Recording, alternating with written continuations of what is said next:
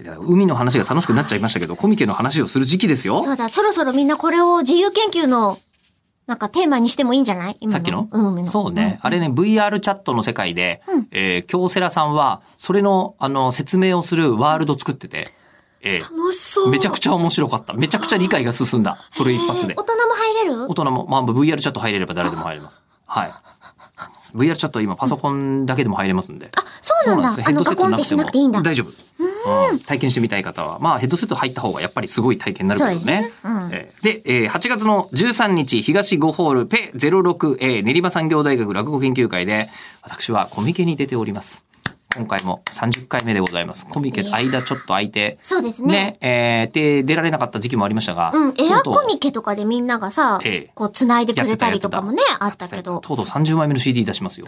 ねえ。 10枚って。暇なんだな、俺な。 実際はそうじゃないのよ。これがね、うんでも30年ってことは、あ30枚ってことは15年以上やってるんですよ。そうですね。間のお休みも入れると夏冬、夏冬。そうです。うんえーね、で、その間に、うんえっ、と、初め、学生だった、えーあのー千葉大の落研の人だった、うん春風亭吉光くんが、うんえーこの春、真打ちになってるんですよ。そう、なってた おめでとうございますで、今回も一緒にやっている、えー謎の、あの、スウェーデン人落語家の、はい。えーあの、三遊亭高青年くんっていう、ほー。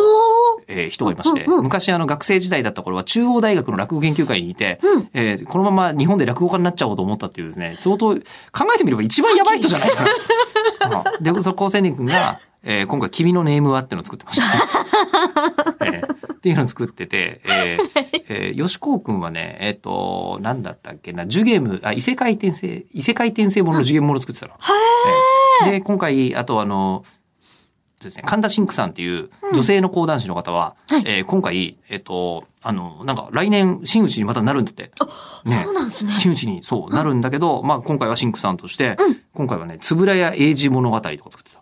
ほえー。ー、つぶらや英治伝。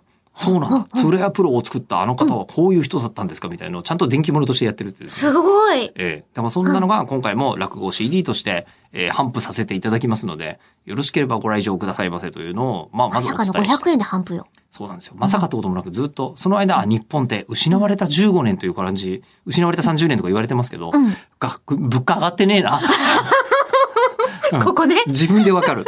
もう自分でわかります。確かにえいやー、でもえねええで、私は今回も水星の魔女でうん落語を作ってますので、うんうんええもしよろしければ、ええね、なんか来ていただきたいなと思ったんですけど、で、毎回落語の CD に意味もなくタイトルつけてるんですよ。うん。で、今回、一応まだ入校してないんで確定じゃないんですけど、今回、えーあの、君たちはどう生きるかっていうのをしようかなって思ってるんですけど、どうですか